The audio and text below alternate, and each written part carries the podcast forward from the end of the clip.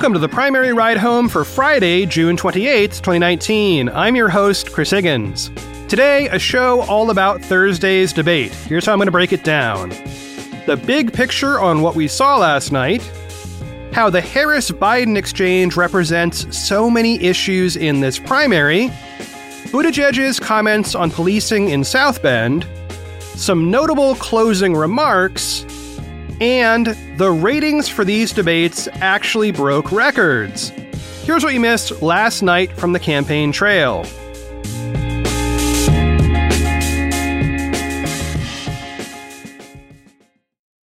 Last night, the second installment of the first Democratic primary debate was very different from the first night. In this first segment, I'll talk about the big picture of what went down, and then we'll get into more specific moments from key candidates. Okay, so the obvious thing to talk about today is that, yeah, all these candidates paid attention to the first night and learned some handy tactics. Interrupting each other, talking over each other, and just launching into a speech when it's not your turn. These were all viable ways of getting time in this setting. I hate that that's the case, but it remained true on the second night. Over and over, last night's debate showed us that candidates were rewarded for being aggressive and not following the rules. There were also many notable moments in which everybody talked over everybody else. Let me play one here. Listen in, I promise it is short. We're not doing that now. Senator Sanders. As the youngest, as the youngest guy on the stage, I feel like I probably ought to contribute to the generation. As part of Joe's generation, I'm all for part of Joe's generation. Let me respond. before we move the on from- issue, if I may before say, we is not generational. Let's please, please, the Senator issue Sanders, is, and I'll not let you. generational. We the will. issue is who has young the and immature guts comment, to take on Yeah. And then, after Sanders had a brief moment to himself, the stage devolved yet again, leading to this viral moment from Harris. Listen in. This country. These issues That haven't gotten better over- Senator Harris, Marion, Senator Harris, I'm so Marion, have a sorry. turn. We will let all of you turn. speak. Senator Harris. Speaking over you. For Marion, Senator Harris. have a turn. For All Please, senators we will let you all speak. Senator Marion, Harris. can't afford to part- wait for evolution on these issues. okay. Hey guys, you know what? America does not want to witness a food fight. They want to know how we're going to put food on their table. Yes.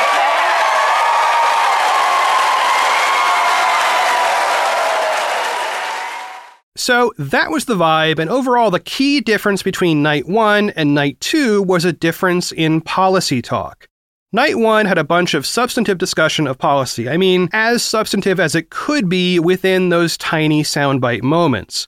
But at least we had candidates talking with specificity about immigration and various other policy topics.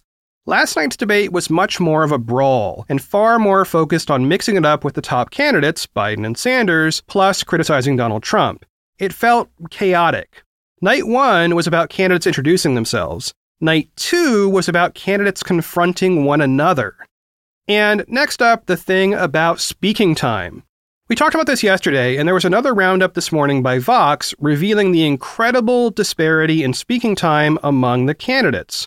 Reminder on night one, Booker got almost 11 minutes at the top of his pack, and Inslee got just 5 minutes at the bottom. Well, here are the figures from night two from most to least. Biden with 13.6 minutes at the top, Harris with 11.9 minutes, Sanders with 11 minutes. Note that all three of these candidates got more time than Booker, and then Buttigieg with 10.5 minutes, just under the Booker number from the previous night, and then Bennet, Gillibrand, Hickenlooper, Williamson, Swalwell, and at the very bottom, Yang, who got just three minutes of time to speak. Now, in my opinion, that is truly messed up. All these candidates got there through hard work, they all met the criteria put in place for them. But between the amount of time for Yang and the time for Biden, Biden got four and a half times the exposure. That does not seem fair to me. Yeah, Biden is polling better. And yeah, Biden is polling more than 4.5 times better than Yang, but that's not the point. The point of these debates should be to let us hear from the Yangs and the Swalwells and the Williamsons and the Hickenloopers, and that's not what we got. All four of those candidates got less time each than Inslee on the first night, and he was at the bottom of his night. This needs to change in July when CNN hosts the next set of debates. I hope CNN has a team sitting in a room right now thinking about debate formats that will be more fair. Now, the one other topic I want to get into up top is yet again, we had a show of hands for who on the stage would abolish private insurance plans. Well, there were three senators on that stage who all co sponsored a bill in the Senate this year that would do exactly that. And only two of them raised their hands, much like the previous night, when Booker, who is also a co sponsor of the Sanders Medicare for All bill, did not raise his hand. Well, last night, Harris and Sanders, two of the co sponsors of that bill, raised their hands. But Gillibrand, another co sponsor of the same bill, did not. Why? Well, I don't know. And why didn't the moderator push back on that? I also don't know. And even weirder, after the fact, Harris walked it back, saying that she had misunderstood the question. But she had taken the same eliminate all the private insurance stance in a CNN town hall way back in January. Back then, she said, quote, let's eliminate all that, let's move on, end quote, in response to a question about the private healthcare insurance industry. And later, she co sponsored the bill that would get rid of that industry. Seems pretty clear to me, right? Reading here from an article in New York Magazine dealing with the walking back that happened last night and then again this morning. Quote Lester Holt asked Many people watching at home have health insurance through their employer. Who here would abolish their health insurance in favor of a government run plan? Harris said she thought he was asking if she personally would give up her private health insurance for a government run plan, and reiterated that she is not in favor of eliminating private insurance in general. End quote. She also repeated that on Morning Joe this morning. I'm not sure why these senators sign on to co sponsor bills when they won't admit to it in public. It is not a good look. Either you understand and believe in the stuff you sign, or you don't. You can't have it both ways, and the moderators, plus the voters, really ought to point this out so we can figure out what exactly these candidates are thinking.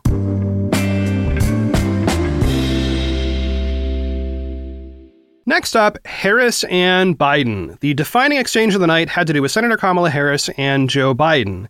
And that exchange, which I will play in a moment, has all kinds of undertones that we need to pay attention to. While on the surface this is a discussion about race, it is also a discussion about two other key topics. First, Biden's policy positions in the past, and second, a generational shift within the Democratic Party. So I need to set up this clip just a bit to give you context. Much earlier in the debate, there had been a discussion on stage about the older candidates, quote, handing the torch, end quote, to younger generations. So that was the thing that happened, but then we moved on. Right before this exchange was a discussion of race and policing. At the end of that, there was also a statement by Marianne Williamson about reparations, which helped solidify that the current topic on stage was racial justice. And that set up this moment. The way the exchange plays out, I want you to understand that you have a black woman talking to an older white man and telling him, hey, guess what? The policies that you supported when you were already a well established senator back in the 70s affected me as a citizen. But I was a child back then. So that is the subtle generational part. And watching the exchange, it is blaringly obvious that the audience can see some differences between Harris and Biden. Biden is older, Biden is white, Biden is a man. These are not bad things, but they are differences. And those differences are relevant to what happened in the clip I'm about to play. Now, beyond all that, Harris also says in the clip that she was hurt by what Biden recently said about getting along with segregationist senators in the 70s. Listen for that statement, the word hurtful, and then see whether Biden addresses it. Also, listen for how Biden addressed an accusation that was not made by Harris, but has been made by others outside of this debate.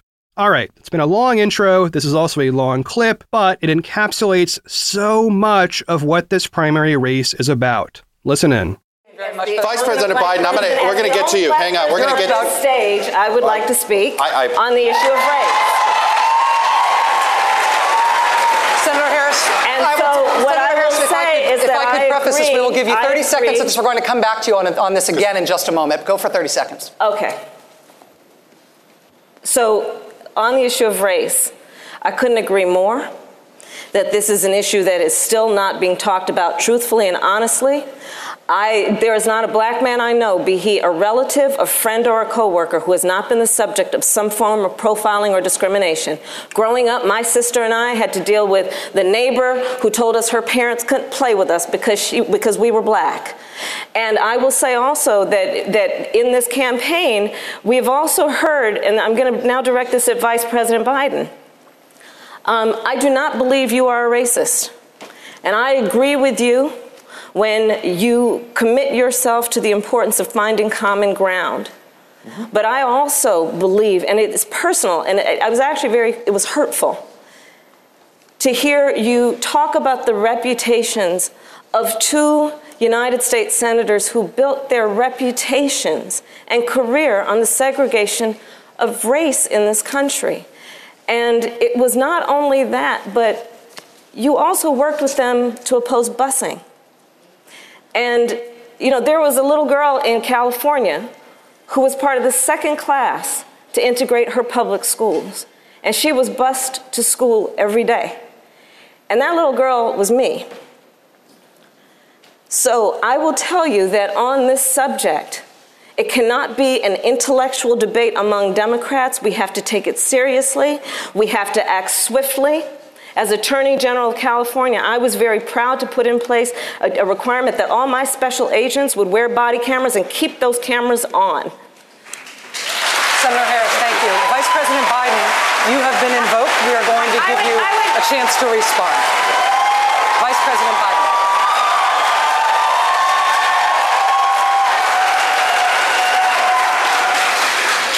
Mischaracterization my position across the board. I did not praise racist.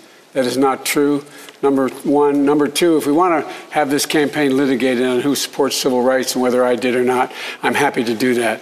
I was a public defender. I didn't become a prosecutor. I came out and I left a good law firm to become a public defender when in fact, when in fact, when in fact my city was in flames because of the, the uh, assassination of Dr. King. Number one. No, number two, as the U.S. as excuse me, as the uh, uh, Vice President of the United States, I work with a man who, in fact, we worked very hard to see to it we dealt with these issues in a major, major way.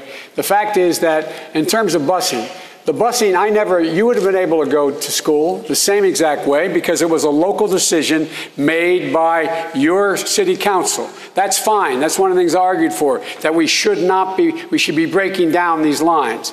But so the bottom line here is look, everything I've done in my career, I ran because of civil rights. I continue to think we have to make fundamental changes in civil rights. And those civil rights, by the way, include not just only African Americans, but the LGBT community. But, they, Vice President Biden, do you agree today? Do you agree today?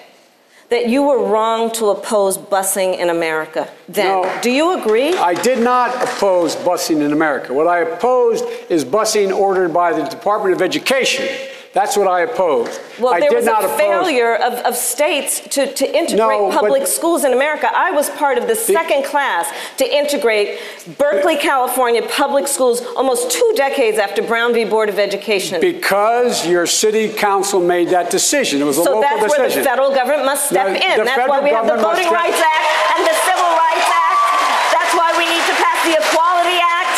That's why we need to pass the ERA because that's there are moments in history where states fail to preserve the civil rights of all people. I have supported the okay, ERA from the very beginning when Vice I ran President Biden, pro- 30 seconds because I want to bring know, other people report, into this. I supported the ERA from the very beginning. I'm the guy that extended the Voting Rights Act for 25 years. We got to the place where we got 98 out of 98 votes in the United States Senate doing it. I've also argued very strongly that we, in fact, deal with the notion of denying people access to the ballot box. I agree that everybody, once they, in fact, they should. Anyway, my time's up. I'm sorry.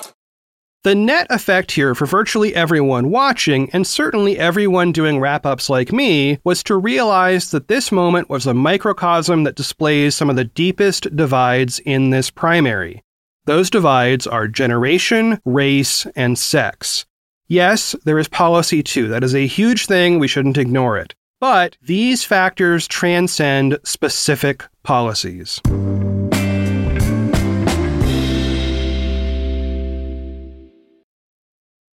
Achieving a gorgeous grin from home isn't a total mystery with Byte clear aligners. Just don't be surprised if all of your sleuthing friends start asking, What's your secret? Begin by ordering your at home impression kit today for only $14.95.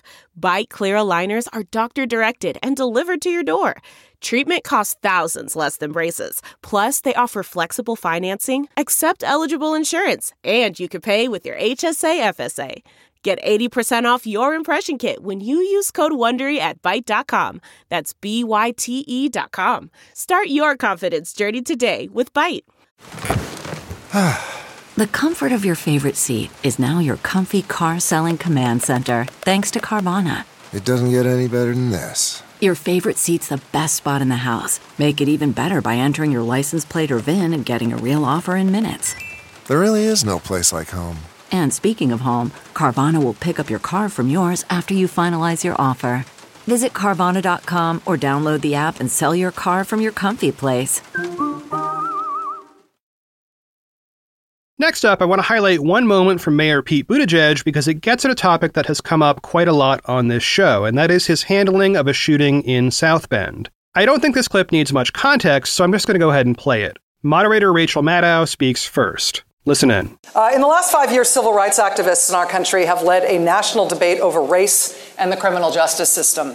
Your community of South Bend, Indiana, has recently been in uproar over an officer involved shooting. The police force in South Bend is now 6% black in a city that is 26% black. Why has that not improved over your two terms as mayor? Because I couldn't get it done. My community is in anguish right now because of an officer involved shooting, a black man, Eric Logan, killed by a white officer. And I'm not allowed to take sides until the investigation comes back. The officer said he was attacked with a knife, but he didn't have his body camera on. It's a mess, and we're hurting. And I could walk you through all of the things that we have done as a community, all of the steps that we took from bias training to de escalation, but it didn't save the life of Eric Logan. And when I look into his mother's eyes, I have to face the fact that nothing that I say will bring him back. This is an issue that is facing our community and so many communities around the country.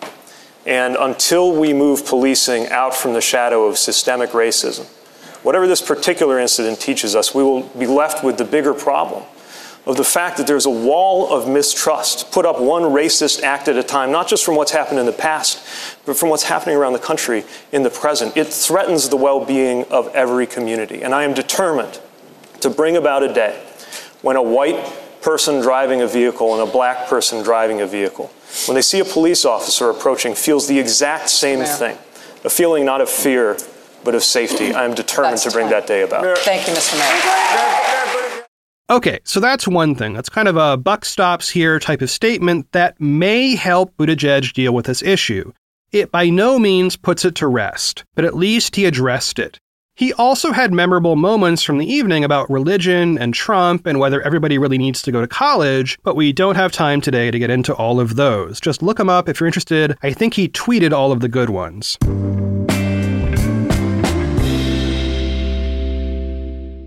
Next up, the candidates got 45 seconds for closing remarks, and I want to play just a few of those for you here. First up, Marianne Williamson. Ms. Williamson, 45 seconds your closing I'm sorry we haven't talked more tonight about how we're going to beat Donald Trump. I have an idea about Donald Trump. Donald Trump is not going to be beaten just by insider politics talk. He's not going to be beaten just by somebody who has plans. He's going to be beaten by somebody who has an idea what this man has done.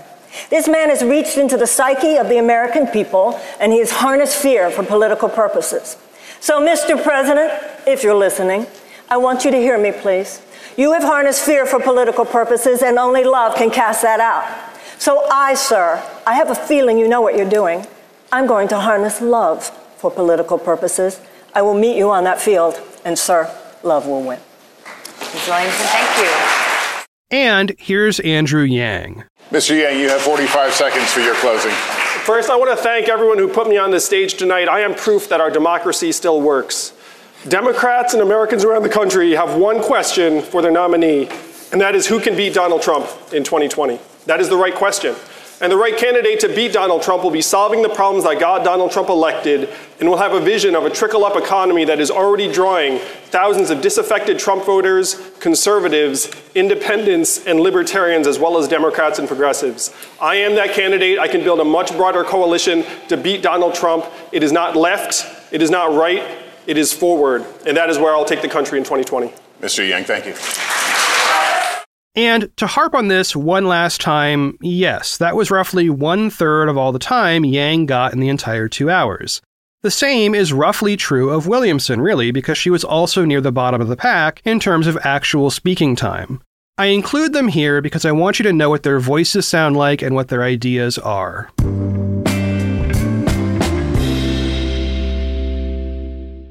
And last up, let's talk about ratings. Prior to these debates, I saw several news stories saying basically the ratings for the primary debates won't be very high, so don't get excited, don't get your expectations up. Well, those were wrong. The first night very likely broke a record on its own, though we don't have great measurements of online viewership to prove it one way or the other. In a CNN article, Brian Stelter reported on a Nielsen TV ratings report.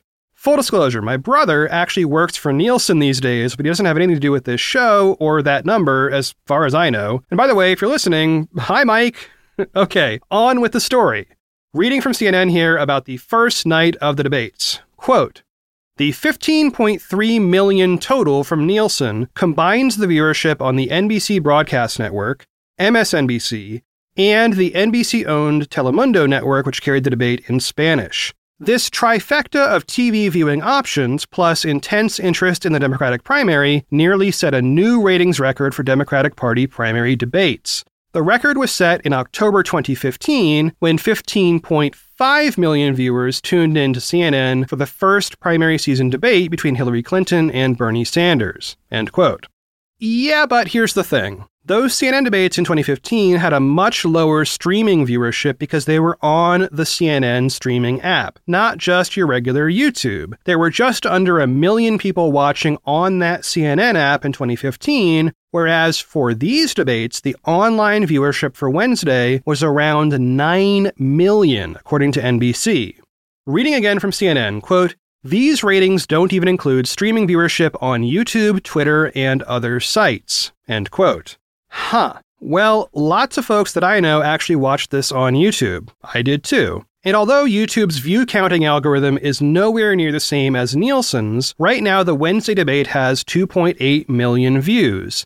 Just on YouTube, not counting Facebook, not counting Twitter, not counting the NBC digital platforms. So, by my read, the first night of the debate absolutely did set a record if you try to count those digital viewers in any meaningful way.